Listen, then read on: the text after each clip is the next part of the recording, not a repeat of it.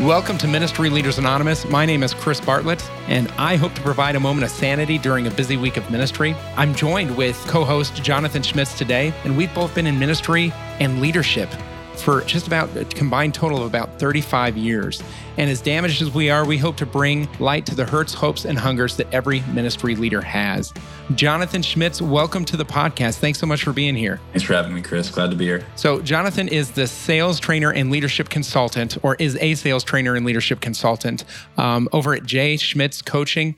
And he actually was a teen in my youth program two decades ago. Like, that's how long it's been. But we had been touching base on Facebook, and we end up getting excited about similar things because organizational leadership and leadership coaching and, and different things of that nature is something that we both really enjoy, that we both kind of nerd out on.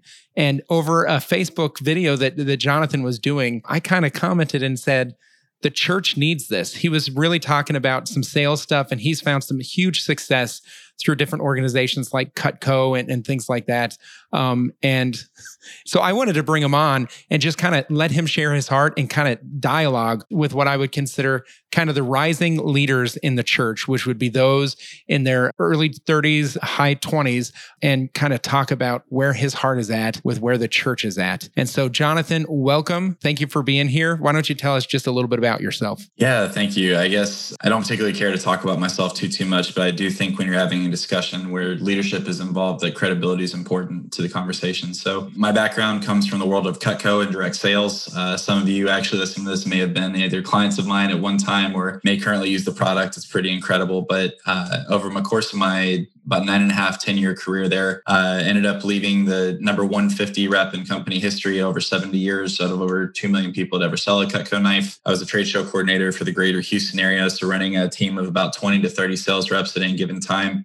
Helped them scale from a little over six hundred fifty thousand dollars in annual revenue and behind the booth to one point three million dollars in about two and a half years while losing our top producer. Um, and then was a company certified mentor for about three or four years. Going to stay with there as well. Average person I worked with experienced thirty-five percent year over year growth as well. So along the way, you learn a lot of things, kind of get kicked around a little bit, you know, and definitely a lot of the lessons I've learned on my end come from my own personal mistakes and things that I would, you know, in hindsight that I would do differently. But the advantage of working in a model like that, especially whenever you look at working with an organization that's primarily ten ninety-nine contractors, is a really strong credit to the Cutco model and the company itself is there's such a strong basis in leadership and sales training there that I think applies to pretty much any industry, any organization overall. So that's my background. I guess I worked in roofing a little bit last year, going in the middle of a pandemic, decided that trade shows, when they got shut down, I should go door to door and go sell. So got a little bit of experience in some different ministries and different areas there. But uh, now my my passion is teaching others and helping to give back.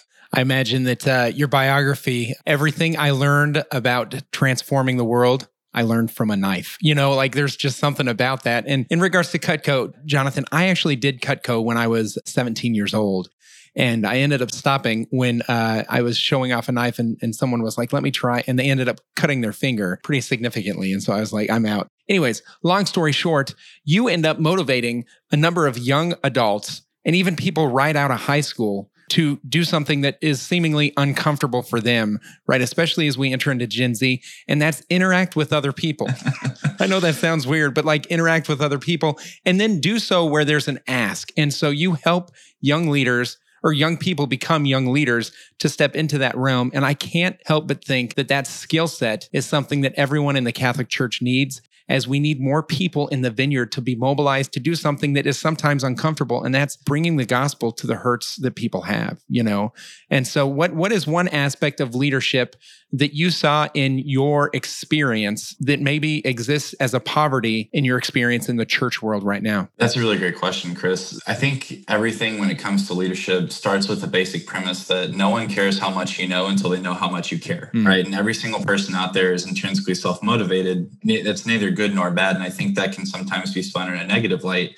It can actually be a very positive thing. You know, for example, I'm married. My wife and I bought a house here a couple of years ago. So I am motivated to do whatever it is to make sure that my wife is provided for and that my house is in order and things are taken care of. That's not necessarily a bad thing, but I think oftentimes we can forget that, especially people in leadership positions. It's very easy to overlook the fact that people work in specific areas for a reason. And one of my biggest experiences and learning lessons, which was painful at the time to learn, but the reality is that people quit people, they don't quit positions, mm. right? And so so when you look at why people stick with certain areas or certain ministries or certain things, we probably all know someone who's working at a role that maybe they're more qualified for, they could or financially earn more somewhere else or do something different, but they keep staying there and they just seem super, super happy. We also probably have a friend that is making a lot of money or appears to be making a lot of money and they just seem miserable all the time, right? And like, why is that? What's the difference in between those? In my experience, it oftentimes comes down to the person that is really happy where they're at and has been there for a long time. They feel cared for, they feel seen, they feel heard. They feel like they have an impact on what's going on around them. And the reality is that environments like that don't come about by happenstance. They don't happen occasionally or casually. Nothing great occurs without great intention. And so in my experience, there's some lessons and consistent threads, you know, that that show up in those areas. And I think that, you know, there's there's just fundamental principles that for most people with a business or leadership background seem relatively basic, but they're actually not as commonly held and understood as most people would believe. Yeah. That's right. And I think there's a great opportunity for that in the church. There's something profound about the phrase called and equipped. They're two separate realities. And I think a number of people, especially in ministry, but also in uh, other vocations, they are definitely called, but sometimes they're not properly equipped. I think about a number of Catholic priests that I know that enter into seminary and they spend you know, ninety percent of their time on formation for things like sacraments and pastoral ministry, pastoral care, which is amazing. But then they get tossed into a three thousand family parish. And next thing you know, they're the C E O of a multi-million dollar organization with twenty employees and four hundred volunteers. And that type of leadership and management training had not been offered, at least not to the scale that's needed for, to find their success. So again, they are called. They are clearly called. We have some amazing ministry leaders as well. I think about myself, how I was called into youth ministry. And then all of a sudden the program grew to over one hundred youth, which required double digits for volunteers and, and things of that nature. And then, then we struggled again. We hit this new threshold and I was not equipped at that level. And the way that I got equipped was I had some people pouring into me, but I also made a lot of mistakes. And unfortunately, when it comes to the clergy, there's not a lot of forgiveness on the, on the lady's behalf when mistakes are made or when like growing pains occur and things like that. And so I think that training, at least in the seminaries, for some of this leadership aspect, and again, I know that some of it exists, but I'm not sure if it exists on like a an executive scale. So what would what would your hopes be for maybe priests that are in it right now? What's a step forward that they can take to move from that calling and kind of strengthen that equipped aspect?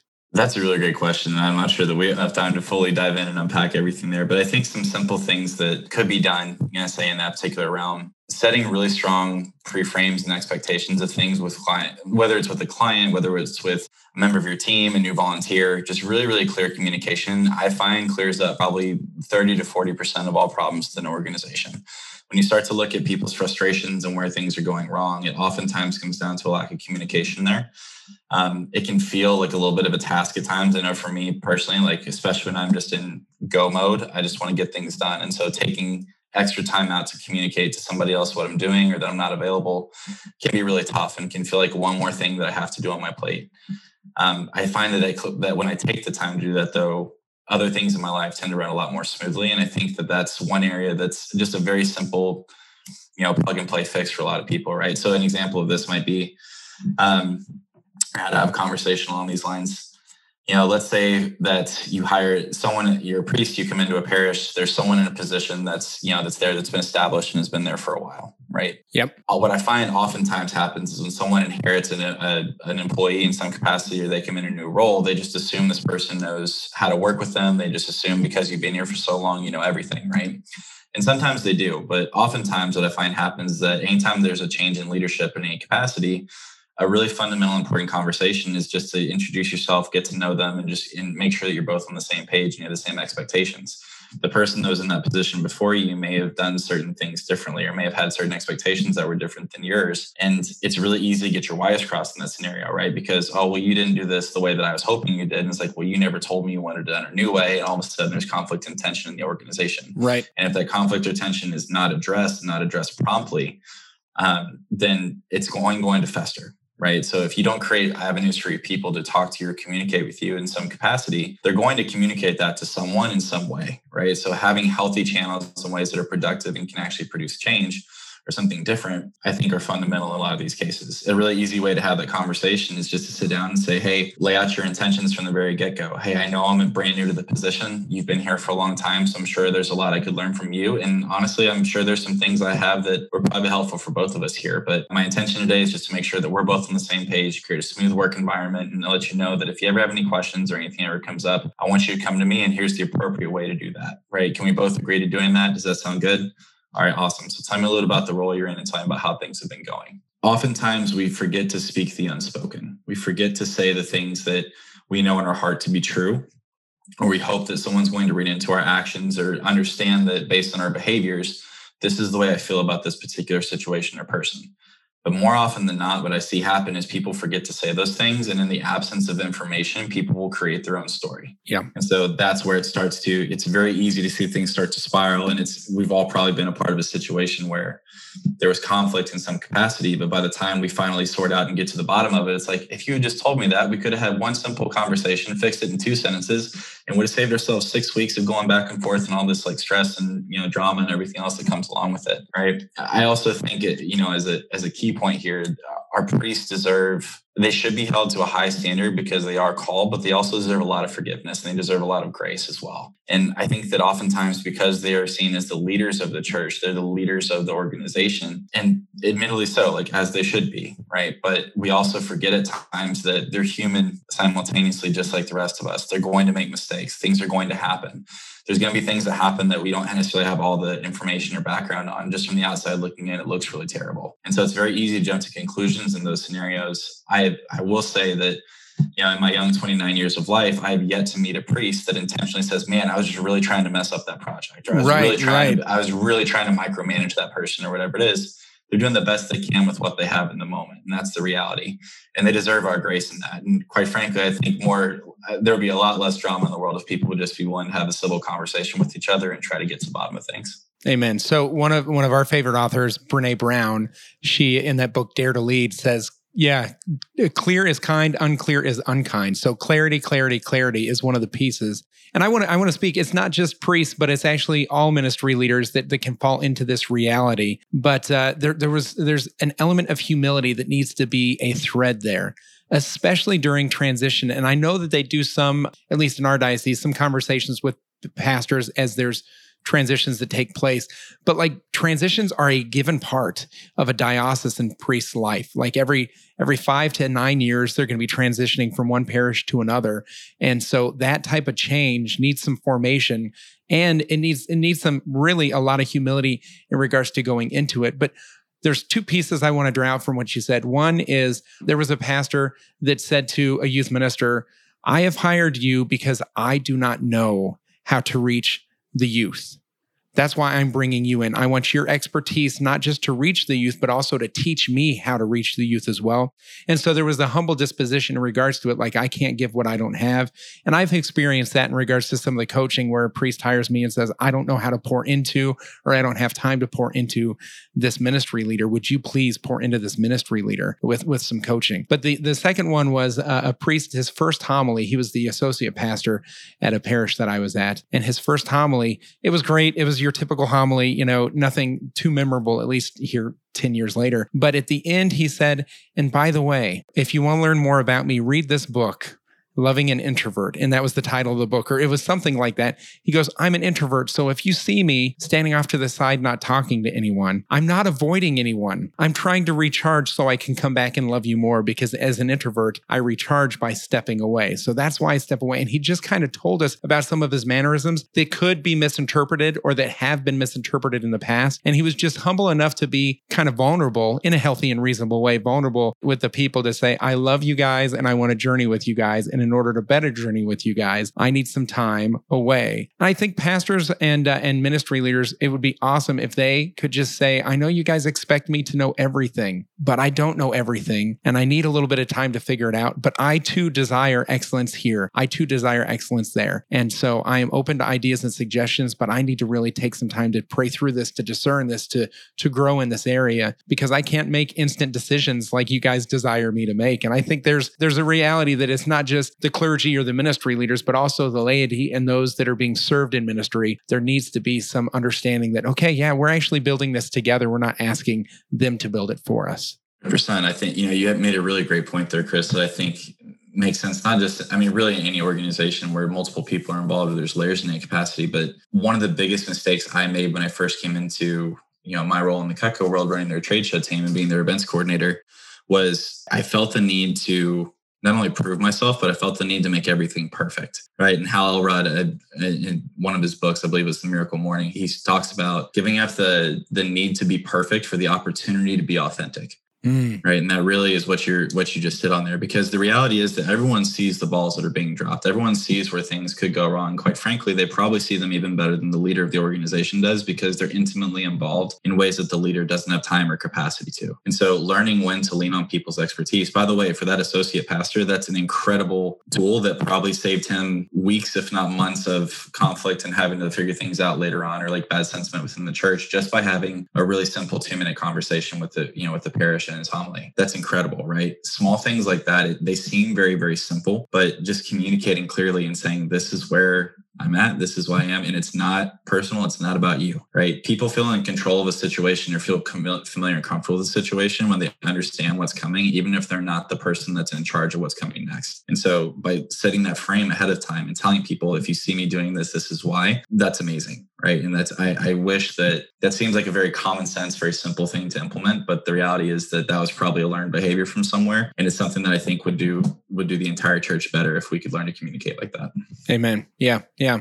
Um, another piece that we talked about in our uh, kind of pre-conversation over Facebook Messenger, which, by the way, like, it's so cool to reconnect with someone over Facebook and be like, oh my gosh, what you're saying is so exciting and the church needs it. And then all of a sudden, here we are. But ongoing formation, right? And so my question to you is, in your nine years at Cutco, from year one at Cutco to year nine at Cutco, the knife game was probably the same, but the demographic was probably a little bit different. Can you speak to how things change over time and why ongoing leadership formation is still something very necessary? Absolutely. You know, your job as a, as the leader of any organization is to have a vision that's so large that everybody else's vision inside the organization can exist inside of yours. Mm. Right. And I think that's one thing that gets overlooked. Another portion that gets, you know, one of the fastest ways to kill an organization is to have a leadership that's growing at a slower pace than the people that they're leading. Wow. Right. And so if you're leading an organization in any capacity, your people, as they grow, are going to consistently look for higher levels of leadership, which is going to demand more and more from you as the leader, right, in that particular capacity. You know, speaking specifically to the Cutco world, what my position, especially moving in more of like a, a coordinating role, was I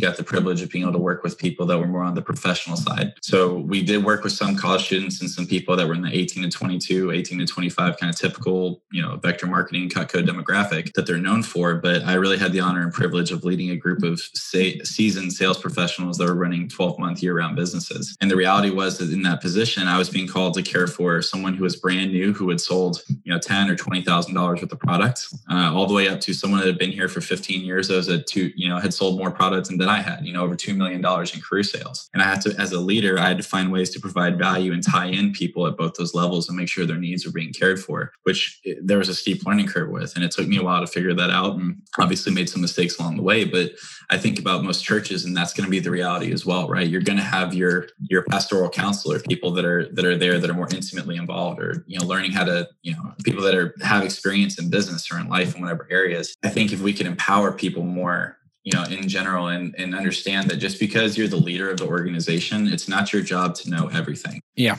Your job is to facilitate. Your job is to coordinate, put the right people in the right places and empower them and let them speak to their strengths at a very high level. One of the greatest marks of leadership, in my opinion, it's also very kind of a hallmark of young leaders, and something that I, you know, struggled with early in my career, especially in that new position, was I felt the need that I had to be right. And I didn't want anyone to see the things that were going on, right? So if something was not going perfectly, I was like, oh no, don't say that in front of the team. Like, we'll talk about it one-on-one. I would try to like prevent people from seeing it, only to come to find out that everybody on the team saw it. Everybody saw that what I was doing, and I saw what was happening. And it did, it actually like lessened their trust in me, that I wasn't willing to address it and speak about it openly. Right. Because hiding it is almost like saying, I'm going to handle this on my own. I don't want anyone's help.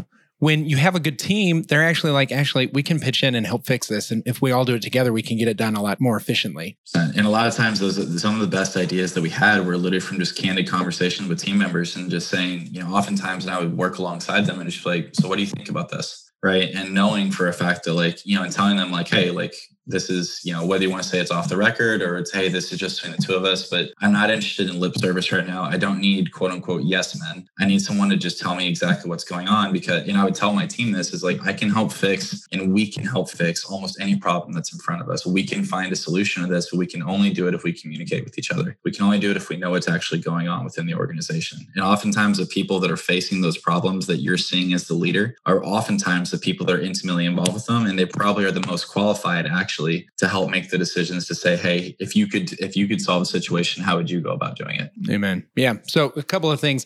One is there is not a parish in the world that God desires poor ministry to be taking place. And so the resources and the skill sets and whatever is needed to be successful in any parish already exists in some level. God desires that. In some some places, that means that you have to hire and bring it in from the outside. Other places, you have to be patient and grow it from within. Other places, that you have to be bold and say, hey, I can help out in this area, or I think you'd be gifted and you should help out in this area. But there's not a situation where success is not desired by our God, and our God is bigger than all of us. And so it's possible. But the second piece is something that you, that you mentioned. I think this is something for ministry leaders.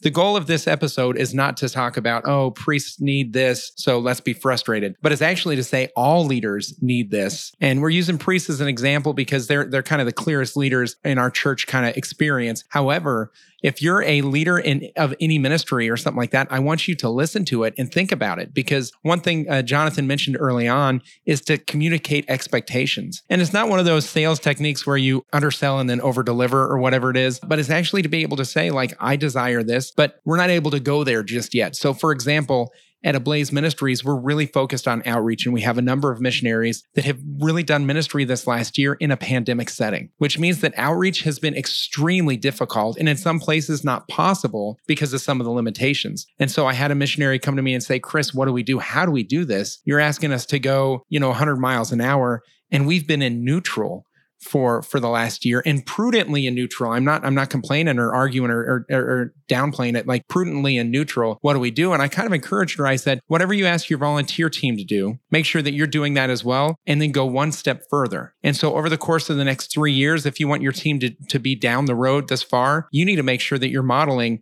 what you want them to do next year, and you're accompanying them while they're doing some of the tasks this year. So outreach looks like having points of contact beyond just the youth ministry gatherings, right? But that doesn't necessarily mean something like going to every single football or soccer game, but maybe the ministry leader needs to be modeling that so that next year you can say, hey, remember how I invited some of you to come with me to the games? Now I want you to go to the games on your own, and I'm going to be going to school lunches. And all of a sudden you take it to a deeper level and a deeper level. But to create that idea of like, this is going to take time. This is not an overnight experience. And I want you guys to get caught up in that vision, kind of that, that big why, the start with the why type of thing that Simon Sinek talks about so much. How do we captivate people in that? But then we also partner that with modeling, modeling what they're supposed to be doing and journeying with them, but also Also modeling one step further. This is where we're going. So I'm going to take that first step as a leader and step out into that next level so that you can join me next year in regards to it. Absolutely. You know, a couple of things that you mentioned there. The first thing that came to mind as you were sharing that story, and I appreciate the share very deeply there, but you know, what is leadership if not service? Right? Like, what is leadership if not actually serving the people that you're leading? Right. And when I think about, you know, the idea of, I think leadership oftentimes can get confused with authority in different areas. And the reality is that authority comes from position. And the reality, like there has to be someone who is a leader. There has to be a quote unquote chief or head or someone that's actually making certain decisions. Right. But true leadership actually comes from permission. It comes with permission of the people that you're leading, right? To give you permission to be their leader, to understand and say, this is a person that I'm willing to follow, right? And so people will always overestimate what they can do in a year and underestimate what they can do in ten years. Mm. I think the expectation is everyone wants exponential results. They want exponential results yesterday. Yeah. While that can happen in some cases, you know, and it's not unheard of, the fastest way to get nowhere is to try and go there fast, right? In my experience, you know, the easiest way and the fastest way to get where you want to go is to go slowly and consistently. Yep. Right? And it's the small building blocks of whatever is happening. So for example, it could be, you know, hey, what a great question to ask if you're a ministry leader, if you're a priest listening to this, in my opinion, is what's one thing that I can do today to help move move us one percent closer to our goal, right? So I think it's, you know, there's a, a performance psychologist I work with in uh, in college, our, our baseball team. I played at Tarleton State for, for four years. His name was Brian Kane. And one of the things he talked about was just be one percent better today than you were yesterday, right? Don't try to buy, you don't have to be thirty percent better or one hundred percent better. You don't have to have exponential whatever. Find one percent today and do that. And it was interesting because you look at one percent compounded over three hundred sixty-five days. Yeah. It's something like thirty-seven times better than like whatever. Like it ends up being like thirty-seven, you know, one thousand percent or whatever it is, ahead of where someone originally would have started. And that's so amazing to me, thirty-seven hundred, I guess, not thirty-seven thousand. But It, it's that to me was so eye-opening of like, oh, and I think about times in my life where I've experienced the most growth and the most change. And it was very rarely one specific instance that came in and just all of a sudden the switch flipped. There's a couple of those in my life as well. But it was whenever I started making consi- different decisions consistently and I allowed those to compound. I think Einstein is the one that said that the greatest force on the planet is compound interest. And I had a, a a leader and you know, of mine and a coach of mine tell me one time that that's not fully accurate. The greatest force on the planet is compounded commitment. I think that really speaks true for anything. What, what anybody's working on is having consistent building blocks. What's one thing we can do? Don't try to solve everything, but hey, don't try to have the whole puzzle figured out or together. Just create a roadmap and say, we're going to put one piece in place right now and do that consistently. I love that phrase, compounded commitment, because that is one aspect that we talk about ministry leaders in general, but priests specifically have compounded commitment in a way that most other ministry leaders don't. They've literally laid down their lives, like literally the mar- nose to the marble type of thing um, for this. So, so their commitment level can't can't ever be questioned, um, and and that that's beautiful. And we do see that in a number of priests. I know you and I have uh, a friendship with Father Dean, who was uh, the pastor back when you were uh, a teenager, and just some of the different legacies that he's left behind in some of his leadership as well is really a, a fruit of that compounded commitment, which is which is beautiful. I want us to touch on just one last piece, and that's the burden of leadership.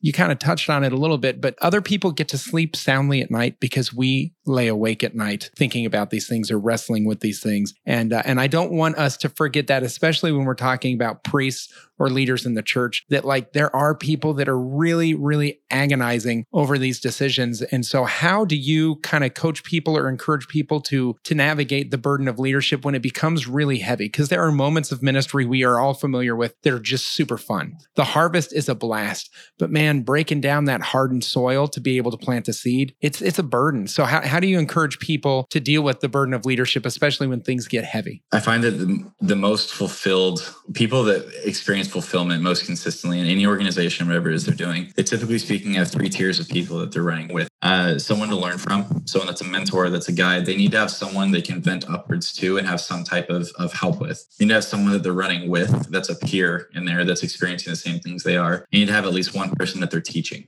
at the same time, right? So they're being poured into, they're sharing, and they're giving back in that capacity. And by doing that, it meets a lot of different human needs around certainty, around uncertainty, growth, contribution, you know, Maslow's hierarchy of needs within that. Um, another portion that I think helps a lot, especially because the reality is that being a leader is a tough position. A lot of people, I think, will aspire to leadership in some capacity, but they overlook the fact that like, yeah, like it's great. Like you said, whenever the harvest is here, it's amazing. It's so much fun. There's aspects of it that are why you go into that particular position or thing. Right. But there's also portions of it that like, that also means that you get to make the hard decision. If there's someone who's been at the church or on parish council, for example, for fifteen, twenty years, and they're not performing at a level that they need to anymore. And the best thing for the organization and for the church is for now they need to be replaced. Right. That's a very difficult conversation to have, especially for someone that cares as much about people as so many of these leaders do, because that's fundamental. Why they go into these positions. It's because they feel it's a calling, because they want to give back and serve. It's not for financial gain most of the time. It's not for, oftentimes they're volunteers or they're just giving because they want to help and they feel called to.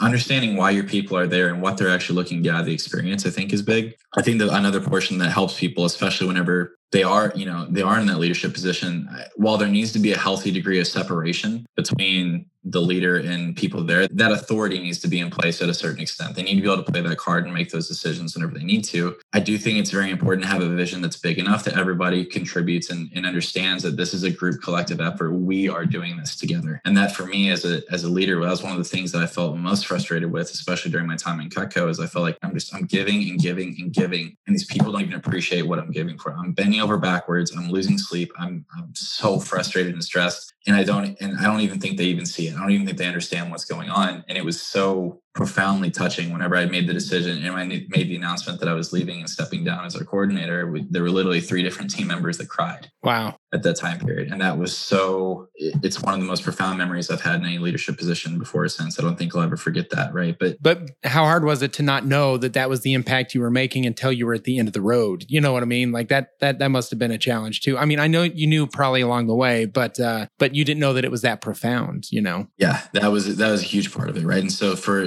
one, admittedly, there's a little voice inside of me was like, if you guys could have told me this earlier, then maybe we could have avoided some of the stress on this whole thing. Yeah, right. But yeah. you know, it's also, you know, seeking out feedback systems. I think it's it's never the job of the leader to solicit praise in any capacity or anything like that. You know, I think great leaders, a characteristic of great leaders is that when something goes wrong, they're one of the first people to step in and shield their people from whatever's happening mm. and take take full responsibility. And also, whenever things go right, they're some of the first people to point the finger at, at somebody else in the organization that did it, right? And so their people are constantly being filled up and shielded from certain things. There has to be levels of accountability, of course, in any organization, but being able to, you know, to act in that particular capacity, being able to do that for their people. For those that are listening to this that maybe are, are in a youth ministry program or are members of a parish, make sure to love on your leaders and just ask them like, hey, how are you? Go out of your way to send that text message and say, thank you for doing this. Yeah. five dollars Starbucks gift card at the right time and the right moment for the right person can mean so much more than any capital campaign contribution or anything else. For sure. Because the reality is that oftentimes it, you know, it can feel lonely at the top. It can feel like you're out there by yourself. Um, the last thing I would say, Chris, I guess to kind of sum up your, you know,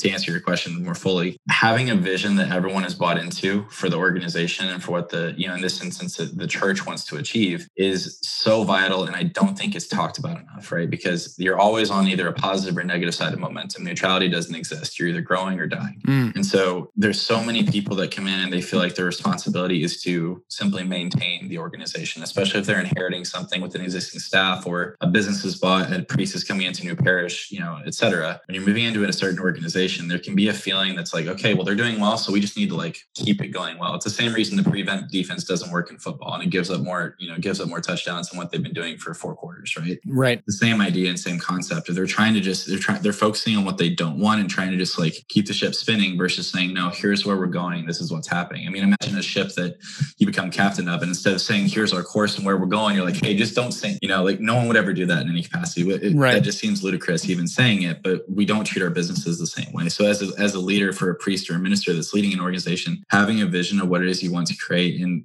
the best leaders bring their people in for that vision. It's not them speaking and saying, hey, here's what I want to go and what I want to do. It's like, hey, I think this would be really great, but you're you're crafting this too. Where do we want to go? What are things that we want to do? What do we want to see more of in our organization? What's something if we could just wave a magic wand and it was best in class, it was the best ever in this particular aspect, what would it be? How would we do it? What do we want to be known for? And these are conversations that seem very, very simple, but that really it's just a simple matter of shifting focus onto where you want to go rather than preventing what you don't want to happen. Right. And the beauty there is what are we willing to say no to? to so we can say a greater yes towards this vision and towards these areas. And that creates the bandwidth to be able to do some of those things. So, okay, we are past time, but I am so grateful for you, Jonathan. One last closing piece is I want to let you guys know that good leaders are also good followers. So make sure that you're following Jesus Christ intimately, but also, especially if you are an employee at a parish, that you're following your pastor's leadership as well and pouring into helping them grow in that area in any way that you can add value. Um, Jonathan, if people wanted to uh, continue the conversation with you, how could they find you or get in touch with you, a website, a social, or something like that? Yeah, absolutely. So uh, my website for my company is my leadership legacy dot com. Uh, I also run a free Facebook group, actually, where there's similar types of leadership and sales content. It's called My Leadership Legacy, Produce, Provide, Prosper. You can find us on Facebook uh, or feel free to shoot me an email, jonathan at my leadership legacy dot com. Awesome. Thank you guys so much for joining us today. Let's continue the conversation online, and please send any feedback you have to M L A at ablaze dot U S and share this podcast with with someone. Here at Ministry Leaders Anonymous, we believe that if you want to go quickly, go alone. But if you want to go far, we go together. So take some time this week to pray for other ministry leaders and think about that one percent question. How today can we take one percent forward? How can we be one percent better? And we will see you next week on Ministry Leaders Anonymous. God bless you.